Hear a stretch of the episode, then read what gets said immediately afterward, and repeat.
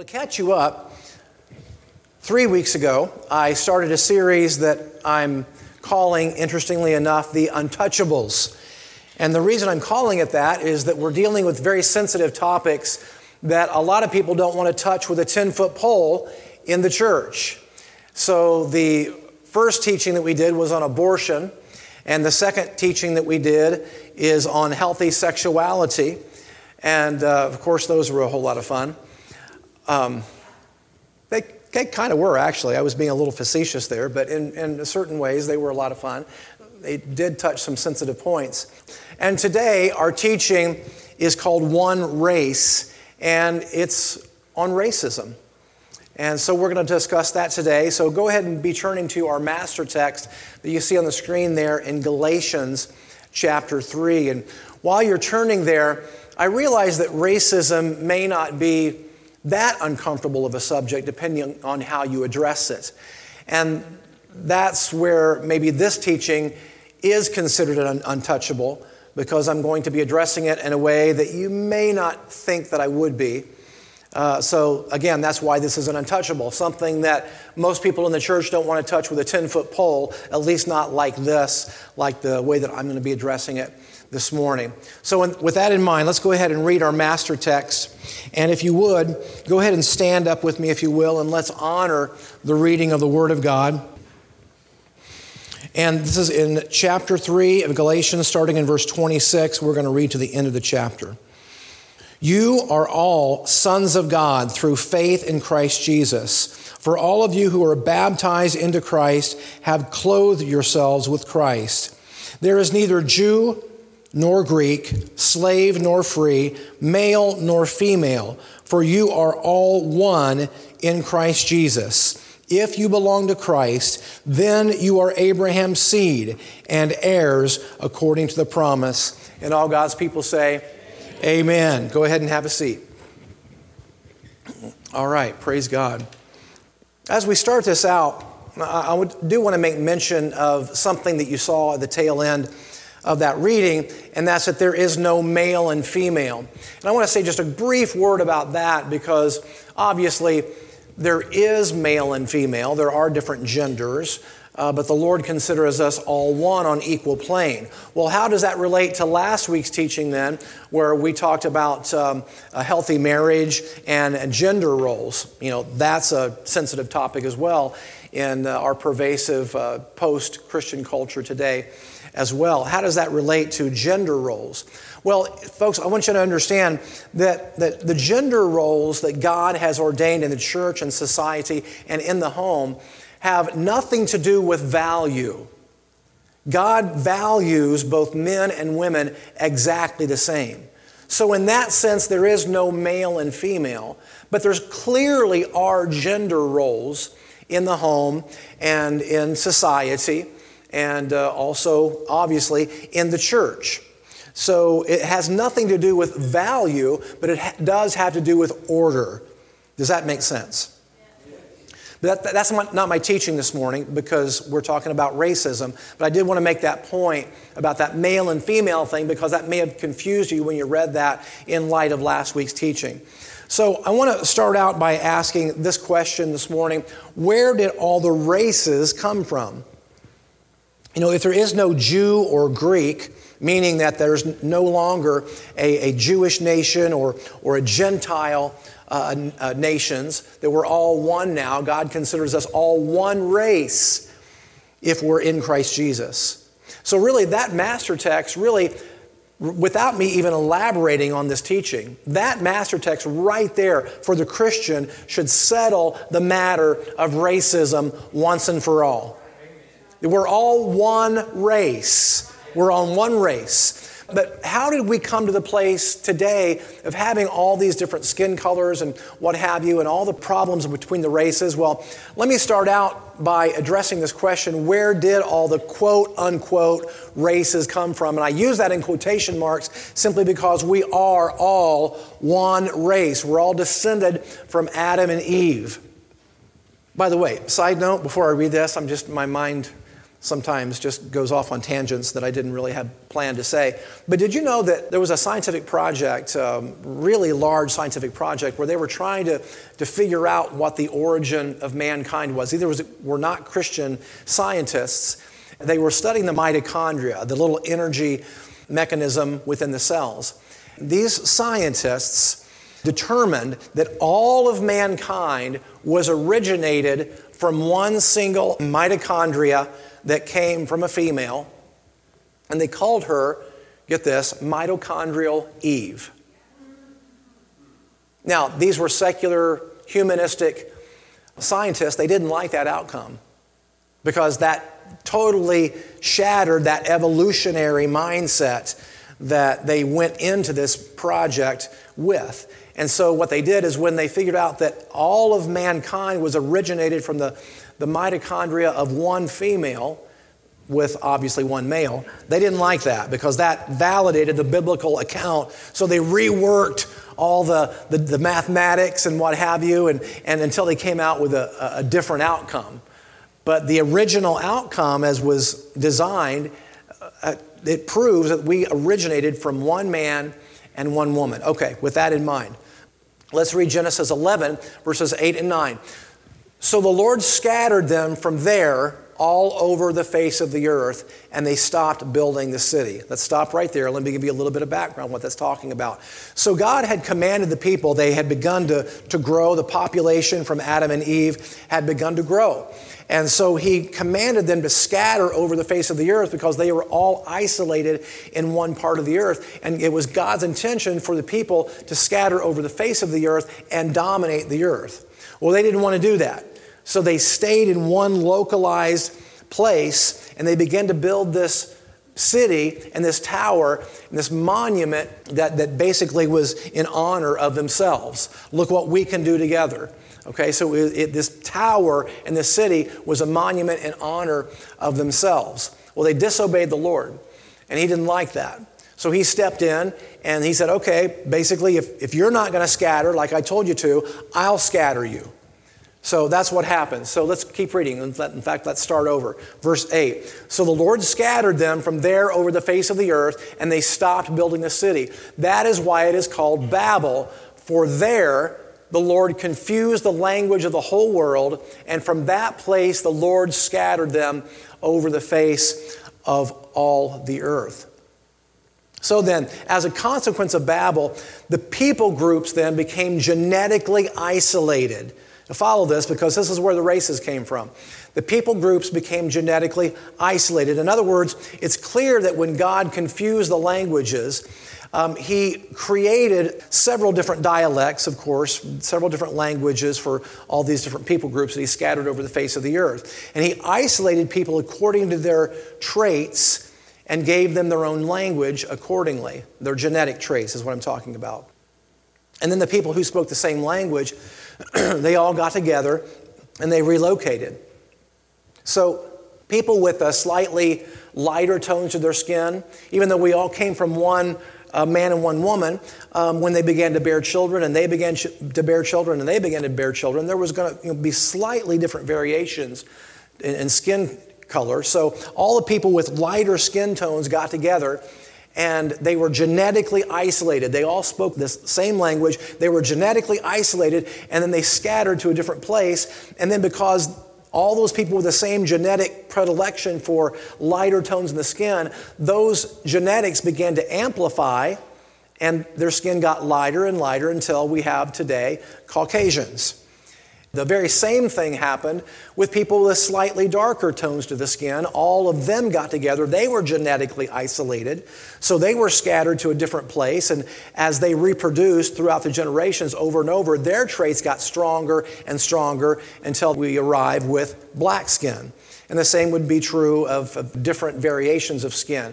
So the Asians, the Hispanics, etc., they all scattered over the face of the earth and eventually became what we see today because of that genetic isolation.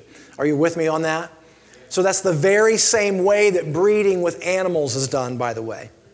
Okay? If you want a, a small dog, You, you breed traits that you see in certain dogs until they reproduce and amplify over and over and over until you get a really tiny dog. And likewise with larger dogs and the different characteristics that we see in dogs. It's still all the dog kind. They all still came from originally one small group of uh, the dog kind, and now we've got all these different genetic variations because of the breeding. That's how that's done.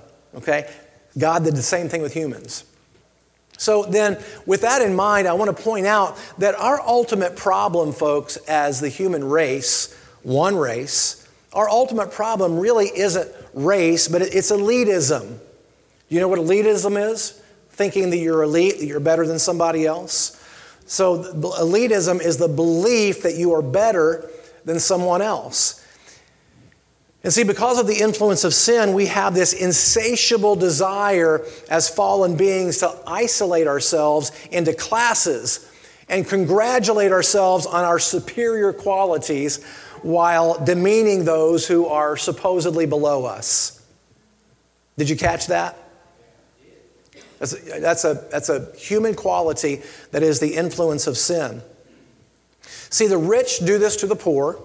Uh, there are religious groups like the wars in Ireland between the, the Protestants and the Catholics. So we Catholics are better than you, no, we Protestants are better than you. And unthinkably, unfathomably, there's wars between religious groups. I just, it blows me away. I mean, are, are you even reading the Bible?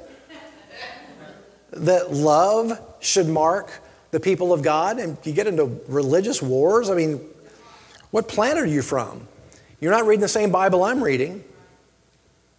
And then, of course, there is elitism between races. I've even seen it among the black population. People with lighter skin that are still considered black um, are, are actually judging, they're, they're elitist over the people with really dark skin. It happens even within the black population, for goodness sake.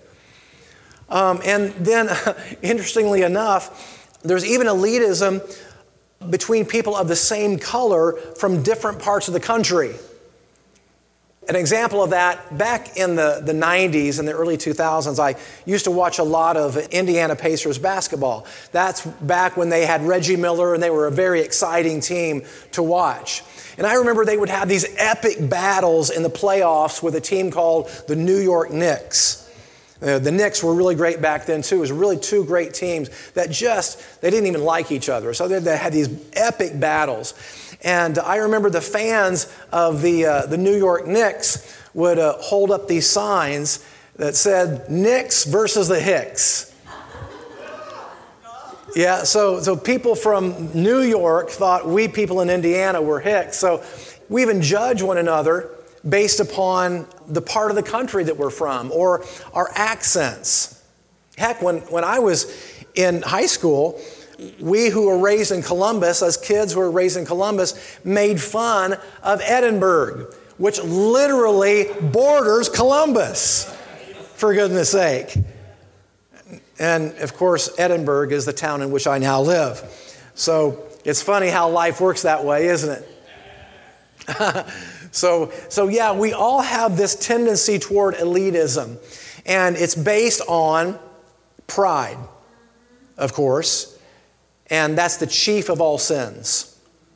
So I want to read a couple of scriptures to you along those lines. Galatians 3 6 says this If anyone thinks he is something when he is nothing, he deceives himself. So it's a warning against that pride. But then Romans 12 16 takes it a step further and says, Live in harmony with one another. Do not be proud, but be willing to associate with people of low position. Do not be conceited. So, as Christians, we could say that we who live in Columbus should be willing to associate from those of us that live in Edinburgh. those in New York should be willing to associate with the Hicks from Indiana, right? And of course, that's really not our topic specifically um, but we want to zone back in into the issue of racism here. And I want you to understand that racism goes both ways, ladies and gentlemen. It's not just blacks against whites, it, it absolutely goes both ways. So I want to show you an example of that. I want to um, talk a little bit about Black Lives Matter today to make that point that racism is not a one way street. It definitely goes both ways. So I have on the screen for you a quote out of an article called uh, Black Lives Matter Goes Full Marxist out of Crisis Magazine by Jason Morgan. And he reveals some things that a lot of people don't understand about Black Lives Matter. Because when we hear about Black Lives Matter, we in the church would agree with that sentiment. Yes, of course, Black Lives Matter. In fact, all lives matter. But if you start getting into what the organization Black Lives Matter is all about, it tells a different story. And I want to make you aware of that. So let's read from uh, Jason Morgan's article. Uh, Black Lives Matter is a terrorist organization that uses race as a weapon against communities across the United States. Perhaps the most damning revelation was that the foundresses, two ladies, of Black Lives Matter, Patrisse Cullors and Alicia Garza, were, quote, trained Marxists. This was not speculation. It came directly out of Cullors' mouth. In a 2015 interview, Cullors boasted that she and Garza were, quote, trained Marxists who were super versed in Marxist ideology. Uh, Marxism is not a political or economic theory, it is a formula for seizing control of resources and power. Now, I don't have time to uh, expound upon what Marxism is, but it's, it's closely related to communism. But I want to read you a quote from uh, C. Thomas Bradley's article, Why Marxism Evil Laid Bare. And he said this Nothing in the long span of human history comes close to the tyranny, terror, and mass genocide caused by Marxism in power. Nothing. Nothing. Now, again, the reason I bring that up is because Black Lives Matter, that's a sentiment that we all can get behind. That's a sentiment that we as Christians embrace. But it's a really good cover. That title, which was very strategically created and thought of, that's a really good cover for what's really going on underneath, which is pushing Marxism upon America. So I want you to be very, very careful and very discerning because uh, just because it says Black Lives Matter, you know, all that glitters isn't gold. And they're using race as a weapon, they're weaponizing the whole race thing. All right, so I want to ask this question as we move forward in this teaching, and, and I'm going to take this teaching about racism on both sides of the aisle both blacks against whites and certainly whites against blacks and how the church should discern these matters. So I want to ask the question this morning do we really have a huge problem with hatred toward blacks in America? Do we really? Yeah, I would, I would concur that that's not a huge problem. Are there pockets of it? Sure. But do we have a huge problem with it? No. Because, folks, some of the most revered and loved people in our society are black people. You know, even though black people make up only about 13% of our population in the U.S., 13%. Whenever I give that statistic, a lot of people think, wow, I didn't know that. I thought it was higher. No, it's only 13% of our population. And, and in spite of that fact, we still elected a black president not once but twice. So, what does that mean? It means that Barack Obama got elected mostly by white people. So, I don't think that we have as big of an issue with race, at least prior to Barack Obama, who I think restirred a lot of it up. But, you know, I'm a white guy, so I don't see a lot of what goes on in the inner city. You might say, well, you're an illegitimate person to be talking about this because you're white.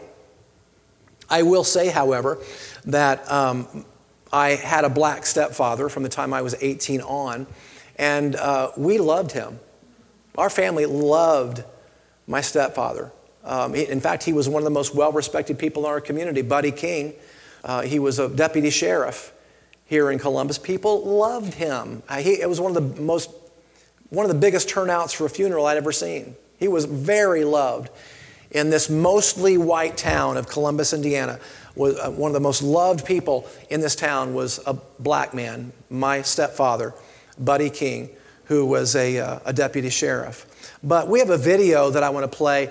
Because I'm a white guy talking about racism, again, people could legitimately say, maybe, well, you know, you've not experienced what I've experienced. You're white.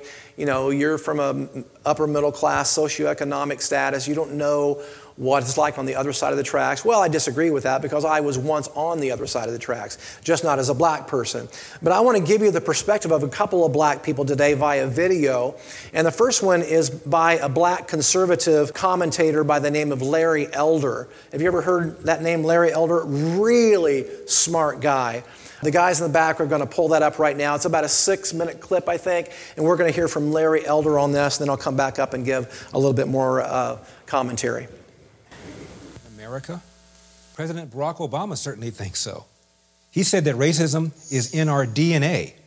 Really? If racism is in our DNA, doesn't that mean it's immutable, unchangeable? But America has changed, and dramatically so.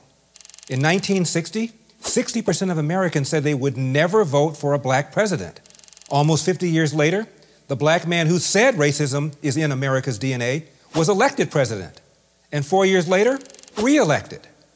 That's only the most obvious example of racial progress. There are many others. Take interracial marriage. As William H. Frey of the Brookings Institution wrote, sociologists have traditionally viewed multiracial marriage as a benchmark for the ultimate stage of assimilation of a particular group into society. Black white marriages were still illegal in 16 states until 1967. And a 1958 Gallup poll found that only 4% of Americans approved of black white marriages. Today, that number is 87%. In 1960, of all marriages by blacks, only 1.7% were black white. Today, it's 12% and rising. Now, what about racial profiling and abuse of blacks by police? Doesn't that prove that racism remains a major problem? In the summer of 2014, Ferguson, Missouri became ground zero for this accusation when a white policeman shot and killed an unarmed black teenager. While a Department of Justice investigation of the incident cleared the officer of any wrongdoing, it did accuse the city's police department of racial bias.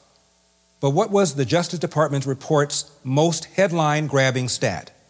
The gap between the percentage of blacks living in Ferguson, 67%, and the percentage of those stopped by police for traffic violations who are black, 85%, an 18 point discrepancy. Racism, right? Not so fast. Blacks comprise 25% of New York City, but account for 55% of those stopped for traffic offenses, a 30 point discrepancy, far bigger than that of Ferguson. Why isn't the NYPD, a department that is now majority minority, considered even more institutionally racist than the Ferguson PD? The answer is you cannot have an honest discussion about police conduct without an honest discussion of black crime. Though blacks are 13% of the population, they commit 50% of the nation's homicides. And almost always the victim is another black person, just as most white homicides are against other whites. In 2012, according to the Center for Disease Control, police killed 123 blacks, while, by the way, killing over twice that many whites. But that same year, blacks killed over 6,000 people, again, mostly other blacks. What about traffic stops? Unlike when responding to dispatch calls, police officers exercise more discretion when it comes to traffic stops. Therefore, racist cops can have a field day when it comes to traffic stops, right? Actually, no. The National Institute of Justice is the research agency of the Department of Justice. In 2013, the National Institute of Justice published a study called Race, Trust, and Police Legitimacy. Three out of four black drivers admitted that they were stopped by the police for a legitimate reason. Blacks, compared to whites, were, on average, more likely to commit speeding and other traffic offenses. The Institute wrote seatbelt usage is chronically lower among black drivers. If a law enforcement agency aggressively enforces seatbelt violations, police will stop more black drivers. The NIJ's conclusion these numerical disparities result from differences in offending. In other words, not because of racism. Similarly, the National Highway Traffic Safety Administration also found that blacks violate traffic laws at higher rates than whites in every offense, whether it's driving without a license, not wearing a seatbelt, not using a child safety seat, or speeding. Is there still racism in America? Of course there is. But racism is not in America's DNA. Recent history and a lot of research and data prove it. As liberal Harvard sociologist Orlando Patterson said, America is now the least racist white majority society in the world, has a better record of legal protections of minorities than any other society, white or black, offers more opportunities to a greater number of black persons than any other society, including all of those of Africa. Patterson, by the way, is black. I'm Larry Elder for Prager University. Yeah, so facts matter, guys. Don't you think facts matter? yeah. So I want to introduce you to a gentleman by the name of uh, Thomas Sowell. And uh, Thomas Sowell is a black American economist, social theorist, and senior fellow uh, professor at Stanford University's Hoover Institution. And you're looking on the screen there of a quote from one of his tweets on Twitter. And he says that equal opportunity policies are against racism. Equal opportunity policies are against racism. Affirmative action, however, is racism under new management. All right, so let me explain what he means. Um, it means that policies that incentivize people to work and to make something of themselves are anti racist. But policies such as affirmative action are actually racist, even though it claims to help the, the black person or the minority. Affirmative action, says Thomas Sowell, is actually racist because it strips the incentive from people to compete for jobs based upon skill instead of the race card. You see, affirmative action refers to a set of policies and practices within a government or an organization like a, a job uh, that seeks to increase the representation of uh, particular groups based upon their gender, race, sexuality, uh, their creed, or nationality in areas where uh, they may be underrepresented in areas like education, or employment. So it, it, seeks to kind of level the playing field, but that's not actually what it does. See, it actually favors minorities over white people and men. See, if two people are equally qualified for a job, a minority or a woman will get that job over the white person or a man in many organizations simply because in that organization, because of affirmative action, there's a quota to fill. And Thomas Sowell is suggesting here that that is the epitome of racism to suggest that black people cannot rise up and make something better of their lives without the help of white people. Oh, you poor black people, we know that you're not quite as intelligent as us whites, so we're going to help you by giving you affirmative action, but it actually cripples their incentive to make something better of themselves, says Thomas Sowell and other people like him. And I agree with that. So, folks, listen, when you incentivize people to not work, and to be on welfare instead. This goes for blacks and whites. This goes across the board. This is not just a black thing. When you incentivize people to not work and be on welfare instead, to have babies out of wedlock because the government gives you handouts when you do so, or to play the race card in their careers, then you have enslaved them all over again to a system that promises to take care of them, but in reality drains the motivation to make something better of themselves and keeps them voting for the same corrupt politicians who are their current taskmasters. See, that little stretch that I just said right there, that's why this is an untouchable. Things that people don't want to talk about in church because that's not politically correct.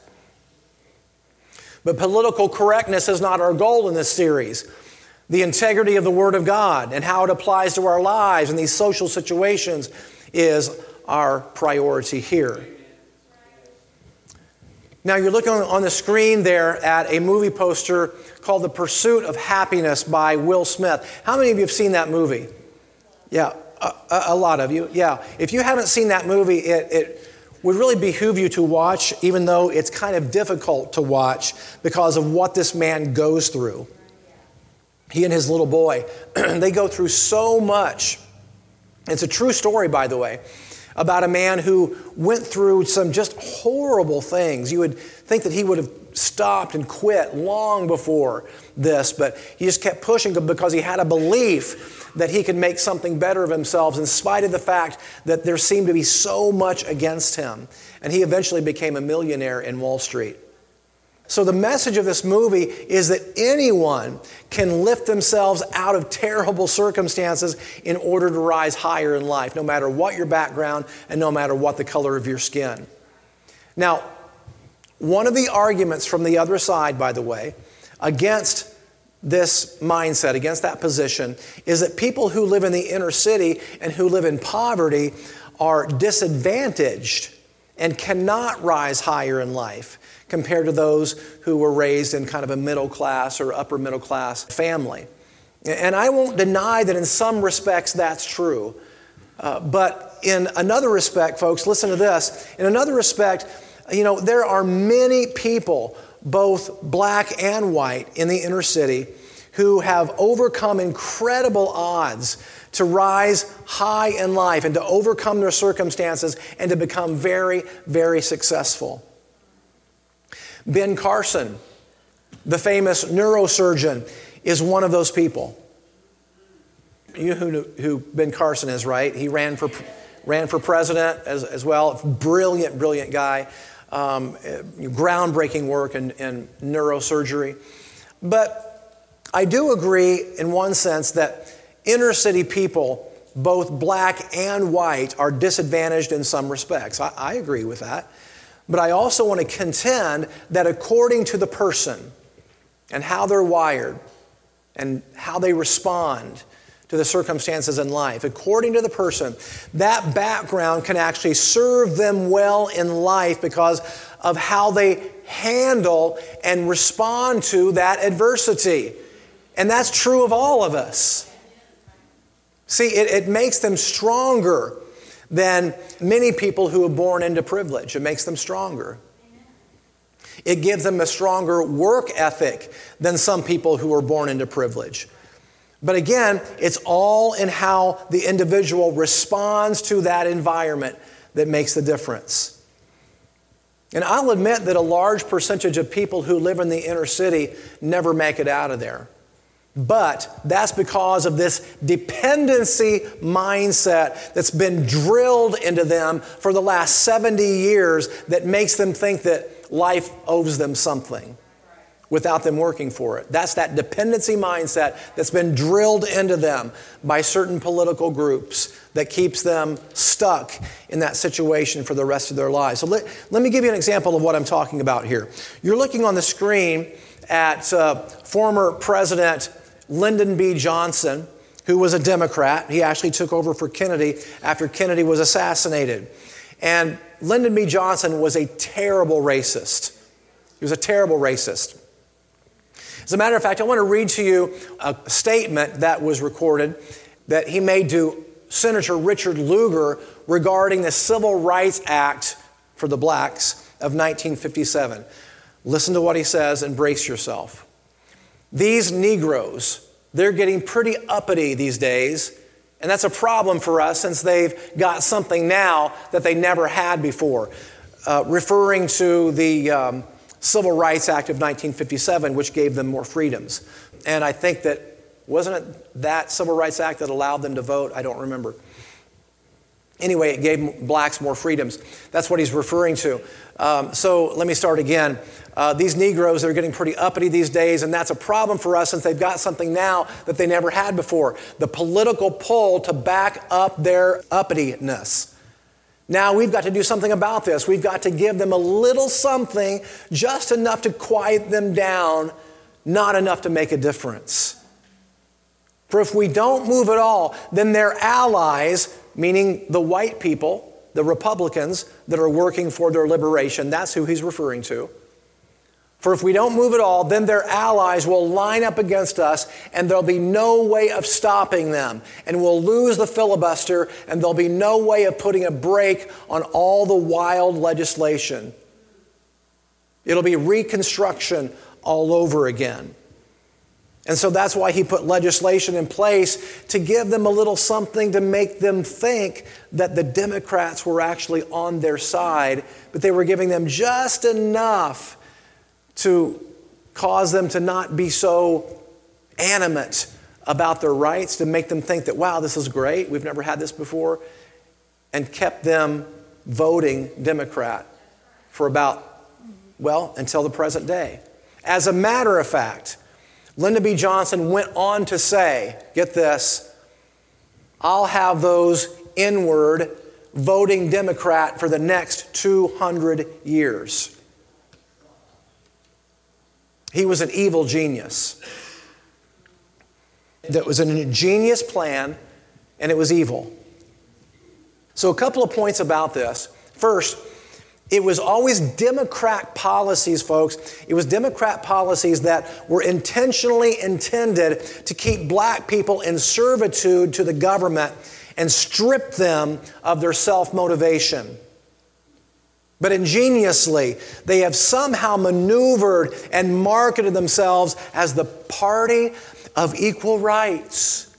When historically, Democrats have always voted against equal rights policies, while Republicans have always advocated for them. Secondly, yes, in America, we've had a history of racism, that's true. But Lyndon B. Johnson was president 70 years ago. So let's deal with the question is there still racism in our culture today? And the answer to that is of course there is, because there's still sin in the world. And as long as there's still sin, there will be things like elitism and racism and greed and violence. And we as Christians should seek to come to the defense of anyone that we see being wronged if we can. And that's the message of Proverbs 38, uh, 31, rather, verses 8 through 9, which says, Speak up for those who cannot speak for themselves for the rights of all who are destitute. Speak up and judge fairly. Defend the rights of the poor and needy. And that's what many of the Christians in our government and, and mostly the Democrats, sorry, mostly the, the Republicans, Christians and Republicans were doing for uh, black people in our early history by speaking up for those who could not speak for themselves, to defend them to defend the rights of the poor and needy. So that's a very, very important scripture right there for us to live by and abide by. Are we defending the rights of the poor and needy? Are we speaking up for those who cannot speak for themselves? So that passage right there is uh, actually consistent with Jesus' parable about the Good Samaritan. And you remember that story. In that story, a Jewish man was robbed and beaten and left in the road to die. And soon thereafter, uh, two Jewish men on separate occasions came across his path and looked at him in the road and stepped over him and went their merry way because they didn't want to be bothered by it. But then something interesting happened. A Samaritan came across the man, and uh, the Samaritan, uh, at his own expense, cared for the man and gave him lodging. Now, I want to make a point here. And some of you may already know this, some may not, but Samaritans were a race that Jews hated. So, this so called Good Samaritan was willing to take care of someone who he knew probably hated him. But he was nevertheless willing to give aid to someone who needed help. And we need to do the same thing. That was the whole message of the Good Samaritan. That's what Jesus is calling us to do. And Jesus, by the way, went on to say that if we love only those who love us, what reward do we get for that? For even sinners do that. But when we love those who have mistreated us or who have committed acts of racism against us, that's when we get a reward. Now, if you truly want to look into the faces of true racists, look at the people from both sides of the aisle, white and black, who are perpetrating it in our nation today. So let's look, first of all, at Planned Parenthood. Now, our first teaching in this series was on abortion, so I'm going to revisit that only for a moment, only to say that Planned Parenthood is the world's biggest abortion mill, and it was originally founded by a woman by the name of Margaret Sanger uh, to help control the reproduction of blacks and other so called inferior people groups. Margaret Sanger was a horrible racist. Um, and she was also a eugenist. You know what that means? A eugenist is someone that advocates the extermination of certain types of people um, who she considered genetically inferior. She and others considered genetically inferior. That's a eugenist. Which is the same philosophy, by the way, that Adolf Hitler and Nazi Germany operated on to exterminate people who were genetically inferior to them. That's Nazism. That's satanic, is what that is. So I want to show you a picture. There is a picture right there of uh, Margaret Sanger lecturing in 1928 to the KKK. Yeah. And look at what it says here. Sanger gave a lecture on birth control to the Women's Auxiliary of the Ku Klux Klan in Silver Lake, New Jersey. She strongly spoke in favor of creating a, quote, superior white race by sterilizing what she and others considered, quote, degenerate people. That's the history of Planned Parenthood. That's why they're in existence. And that's why there's a lot of Planned Parenthood clinics set up in inner cities to target black people. Not a lot of people know that. It's evil. Margaret Sanger once said, We don't want the word to get out that we want to exterminate the Negro population. And then more recently, Hillary Clinton went on to say, I admire Sanger enormously. I admire Margaret Sanger enormously. I am really in awe of her. My, my, my. So, is there racism today? Oh, yeah. And it goes by the name of Planned Parenthood and by other players who disguise themselves as the party of liberation amazing evil geniuses to have the agenda that they have, but turn it around like they're the party of liberation It's simply not true. Simply not true. now, I want to go a little bit of a different direction with this, and let's look at another side of racism. Um, see, there are some people, some of which you, you see on the screen there, some of the people who believe that white people should be forced to pay reparations or in other words, financial penalties for the sins of past generations. So white people pay black people a financial penalty for the sins of the white people 200 years ago. I mean, how is that fair? How is that just? All right, so let's work this out for a second. All right, so someone who has done no wrong to anyone has to pay reparations to someone who has not been wronged by anyone just because the color of our skin? Folks, that's racism. It's racism. What does the Bible say about such things? Should white people apologize for being white? And should we pay reparations for uh, the sins of past white people? Well, let's see what the Bible says about that. First of all, in Jeremiah 31, verses 29 through 30, it says this In those days, people will no longer say, The parents have eaten sour grapes, and the children's teeth are set on edge. Instead, everyone will die for their own sin. Whoever eats sour grapes, their own teeth will be set on edge. And then in Deuteronomy 24 16, it says, Fathers shall not be put to death for their children, nor children for their fathers. Each is to die for his own sins. So the idea of reparations is completely unbiblical, completely unjust, and very, very racist. Very racist. So, folks, it's unfathomable to me that someone would even think such a thought let alone try to put it in public policy that people should be forced to pay reparations for something a group of people did 200 years ago. And it doesn't even take into consideration the, the unity between races. You know, when I grew up as a little boy, my best friend in elementary school was a black boy. Was, he was my best friend. And then, of course, you know, later on in our family lives, as I've already told you, uh, my stepfather was black. We dearly loved him. As a matter of fact, my uncle, my mother's brother, when he got remarried, he got remarried to a black woman.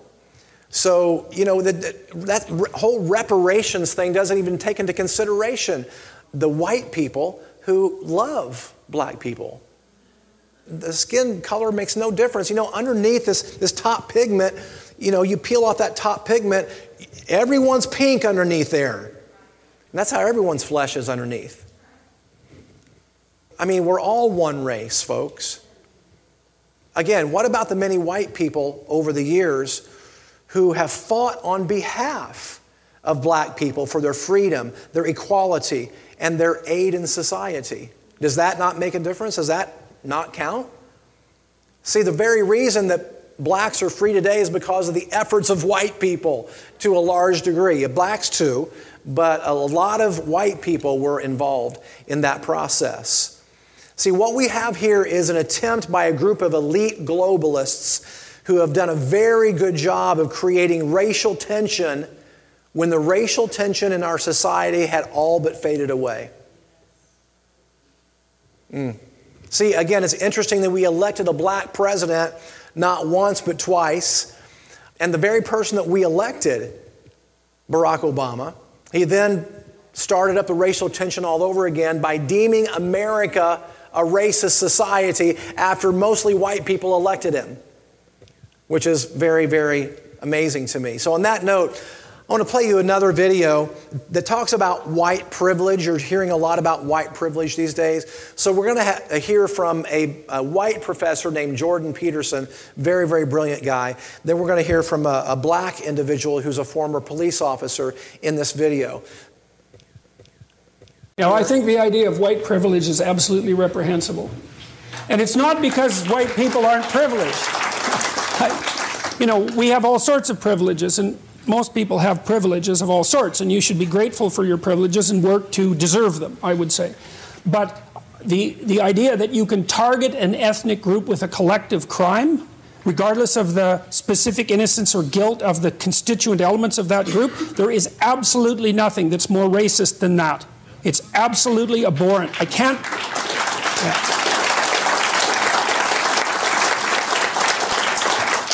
I mean, that, that if you, if you really want to know more about that sort of thing, you should read about the kulaks in the, in the Soviet Union in the 1920s, K U L A K S, because they were, they were farmers who were very productive. They were the most productive element of the agricultural strata in, in Russia.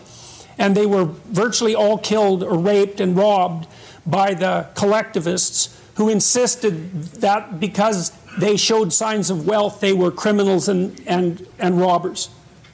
So, and the, one of the consequences of the prosecution of the kulaks was the death of six million Ukrainians from a famine in the 1930s. The idea of collectively held guilt at the level of the individual as a legal or philosophical principle is dangerous. It's precisely the sort of danger that people who are really looking for trouble would push. So, and, and just a cursory glance at 20th century history should teach anyone who wants to know exactly how, how unacceptable that is. Woke white people, I'd like to ask you a favor. Please stop asking for forgiveness for your white privilege. You're not fooling anybody. You're not helping black people or any other minority. And your public confessions don't make you look virtuous. They make you look disingenuous, which is a really nice way of saying fake, phony, and fraudulent. For starters, what is white privilege anyway? Because you're born with white skin, you have all these advantages that I don't have? Like what? Like you can get a mortgage loan that I can't get? Hmm, I got a loan. At a great rate, by the way, and I got the house. Why would a banker not give a loan to someone who met the loan requirements? He doesn't want to make money? I've never heard of such a banker.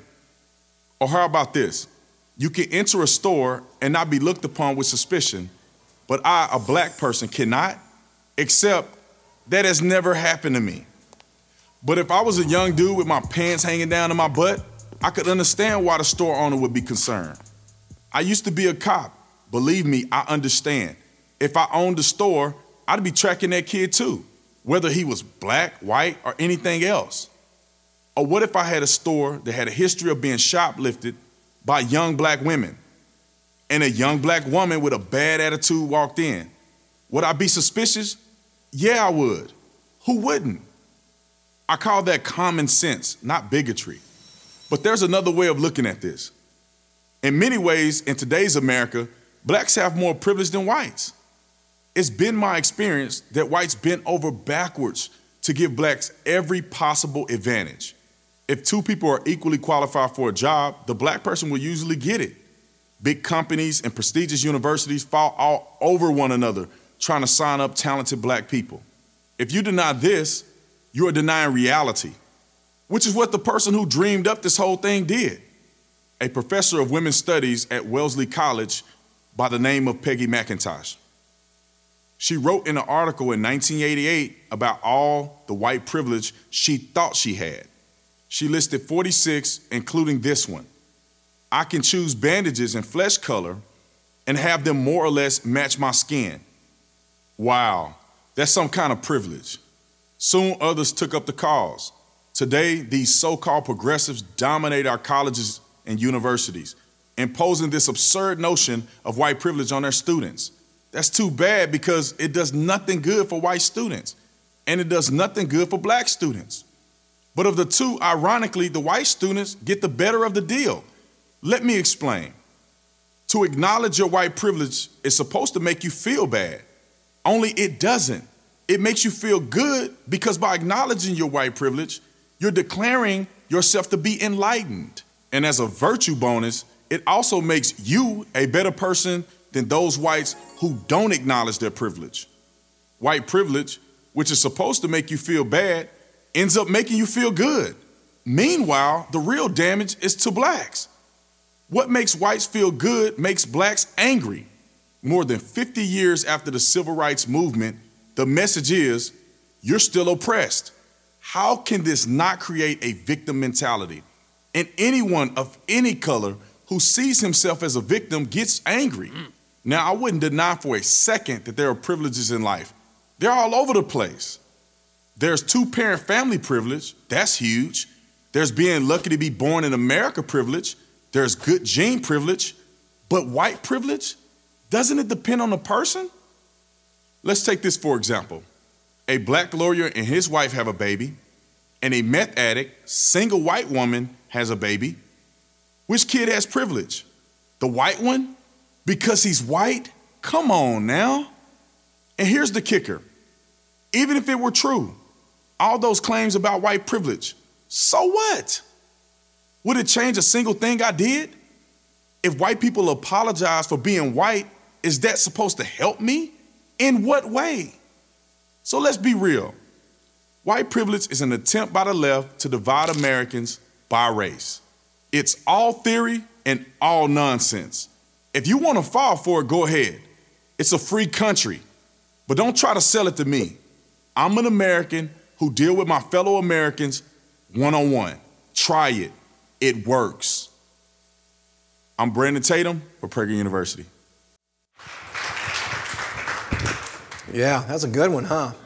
So, you know, there are a lot of uh, black Americans out there that are waking up to this who are n- not buying it, they're not accepting it. And we need to be thankful for that. And, you know, pray for our black brothers and sisters who bought into this ideology that strips them of their motivation to make something better of themselves. So I'm coming down home stretch here, but I want to introduce you. Well, I've actually already introduced you to Thomas Sowell, and I want to give you another quote by him. Um, he says that those who promote an ideology of victimhood may imagine that they are helping those at the bottom when in fact they are harming them. By causing them to, them to see themselves as victims, they strip them of the motivation to rise higher in life, to work hard, and to make something better of themselves. And here's something that I want to say regarding we as Christians, black or white, or whatever color. We as Christians, folks, regardless of our circumstances or how we were raised, we as Christians are never to play the victim.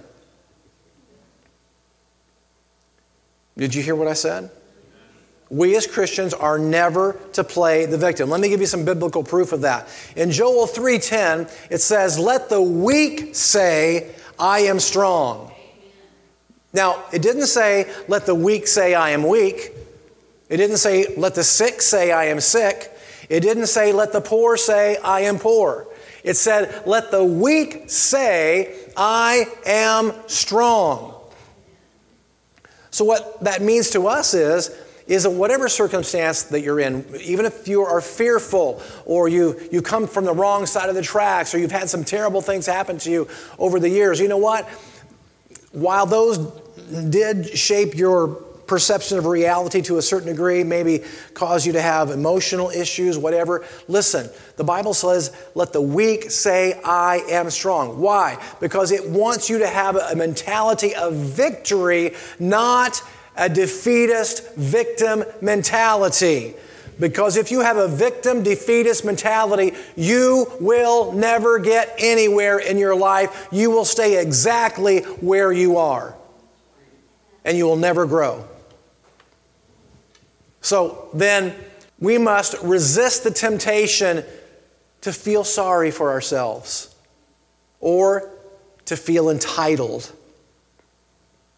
because neither one of those are ever productive. See, I want to give you an example of that from our Lord Jesus. One time he was telling his disciples, We're going to go to Jerusalem, and there in Jerusalem, I'm going to be handed over to the authorities and crucified. And the Apostle Peter, feeling very full of himself, pulled Jesus aside and said, Lord, this will never happen to you. And you remember Jesus' response, I hope. He whirled around and, and, and, and didn't even call Peter by his name, he referred to him as Satan. He said, Get thee behind me, Satan. You do not have in mind the things of God, but the things of men. Now, why did he say that? Basically, Peter, in so many words, was tempting Jesus to feel sorry for himself. Oh, Jesus, this shall never happen to you. If death uh, and, and crucifixion awaits you in Jerusalem, then let's not go there. Please don't go there. Pity yourself, Jesus. But Jesus was on a mission. And he knew he couldn't think that way. He knew he could not feel sorry for himself and fulfill his mission. I'm going to say that again. Jesus knew that he could not feel sorry for himself and still fulfill his mission. And that's the way that you and I need to think. We need to reject feeling sorry for ourselves. We need to reject that victim mentality and say, I am strong. You may feel weak, but say, I am strong. See, look, folks, the sooner that we can settle in our minds that life isn't fair, the better off we'll be. See, if we feel that life owes us something, that people owe us something because of our disadvantages, we will never amount to anything. We'll never accomplish anything. See, if the Bible teaches us anything, ladies and gentlemen, it's personal responsibility. See, the sin of laziness is condemned by the Bible with a very broad brush. And nowhere does it give any exceptions to that based upon race or background. Right? See, if you have strength in your body, you had better be doing something productive with your hands to provide for yourself and your family, especially if you're a man, or there's going to be much to answer for someday, because that's what God has called us to. All right. I'm going to leave you with one last thought here, and that's this. The answer to this dilemma of racism, which is literally not so much racism, it's elitism, it's pride. The answer for that, folks, is always love. The love of God. First Thessalonians 3:12 says this, "And may the Lord make you to increase and to abound in love toward one another and toward all. Now, the one another part that he's talking about there is in the church. We in the church are to love one another, to be patient with each other, but we're also to love everyone, even outside the church, of all creeds, of all colors, of all religious backgrounds, even. Um, you're to love your Catholic and Protestant uh, brethren alike. And, you know, there's sometimes I can get a little animated about some of the theological weirdness that I see out there sometimes among my brethren. But I have to remind myself, these are my brothers and sisters in Christ. I'm going to see them in heaven someday. Yeah, we may not agree on this particular theological issue, but that's my brother. That's my sister in Christ. As long as we agree on the centrality of the doctrines of our faith, then hey, we're brothers in Christ and sisters. Amen. So let's not respond, folks, to racism with more racism. Let's not respond to hate with more hate. See, the only thing powerful enough to overcome either one of those things is the love of God. And I'm going to give you a, a, quote by Martin Luther King right now as we close. And of course, you know, Martin Luther King um, he paid the ultimate price for doing what he did in helping to reform our society where uh, the way that blacks were treated up until the 1960s or so. And he was very outspoken, a very charismatic Republican Christian preacher. And it did eventually cost him his life because he was taken out by, by an assassin's bullet. And I want to show you what he said uh, uh, he got death threats long before that. People, some, some people hated him for what he was doing. And he got, he, him and his family got death threats all the time, but he just pushed on. Uh, and by the way, if you want a little piece of history, um, I have in my possession, this belongs to me, it was passed down to me by my mother, Life magazine from 1968. This is a real, authentic, original 1968 Life magazine with um, Martin Luther King's widow pictured there at her husband's funeral. And uh, you can see that our, our country was already making great progress along these lines if you read through some of these stories and uh, how horrible that that was. And it was appropriately portrayed as such in Life magazine. So I had this up here. If you want to take a look at it, I'm going to have it right up here on the podium, right here on the bottom shelf there of the podium. You're welcome to come up and look through it if you just want a little walk through history. Uh, I will ask you to be careful because it's very old and the binding is a little weak. But I want to show you and end with this right here what Martin Luther King uh, once said about how we are to address hatred in our culture and racism in our culture. And we're going to end with this, and then we're, we're going to pray. He said this Darkness cannot drive out darkness, only light can do that. Hate cannot drive out hate, only love can do that. So I know that there's a lot of racial tension in our culture today that's been stirred up for political reasons. But, folks, I'm going to ask you don't take the bait. Don't take the bait. Even by people, I've been um, confronted on two different occasions by young black men who um, were threatening to do me harm. One guy had a gun and was threatening to do me harm because I'm white, I'm older, and I drive a nice car. And that, those three combinations to a lot of these brainwashed black people is the kiss of death. I mean, you are like, and one guy called me the great Satan. I was at a gas station. And uh, I got into the gas station, the pump, before he did, and he read me the riot act and um, called me the great Satan and, and all kinds of stuff just because I drive a nice car and I'm white and I'm older. So that, you know, a lot, of the, a lot of the left is pushing, oh, all of our problems are based on older white men. You know, the people that are well off. Don't take the bait on that. Don't take the bait. That's, that's, it's tempting you to, to have strong negative feelings toward black people. And I had to wrestle with that, honestly, because a lot of what I've been seeing in the culture right now is, tempted me to be angry, even though in my lifetime, I love black people. But I've gotten to the point now where because all the stuff that's going on, I've had to wrestle with like just mm, not having those negative feelings that are starting to come up in my heart, which is by design. It's by satanic design um, to, to divide the races again and cause all kinds of division and turmoil in our culture. Don't take that bait. Don't take the bait. Your, your black brothers and sisters, Asians, Hispanics, they're our brethren.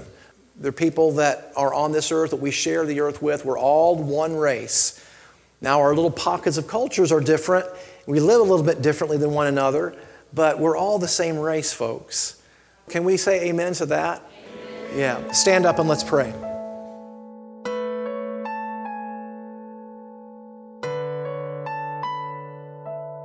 You've been listening to the teaching ministry of Pastor Andy Robbins and Blessed Life Fellowship. For more teaching and ministry resources, go to the church website at www.blessedlifefellowship.org. Thanks for listening, and may God's grace and favor shine on you.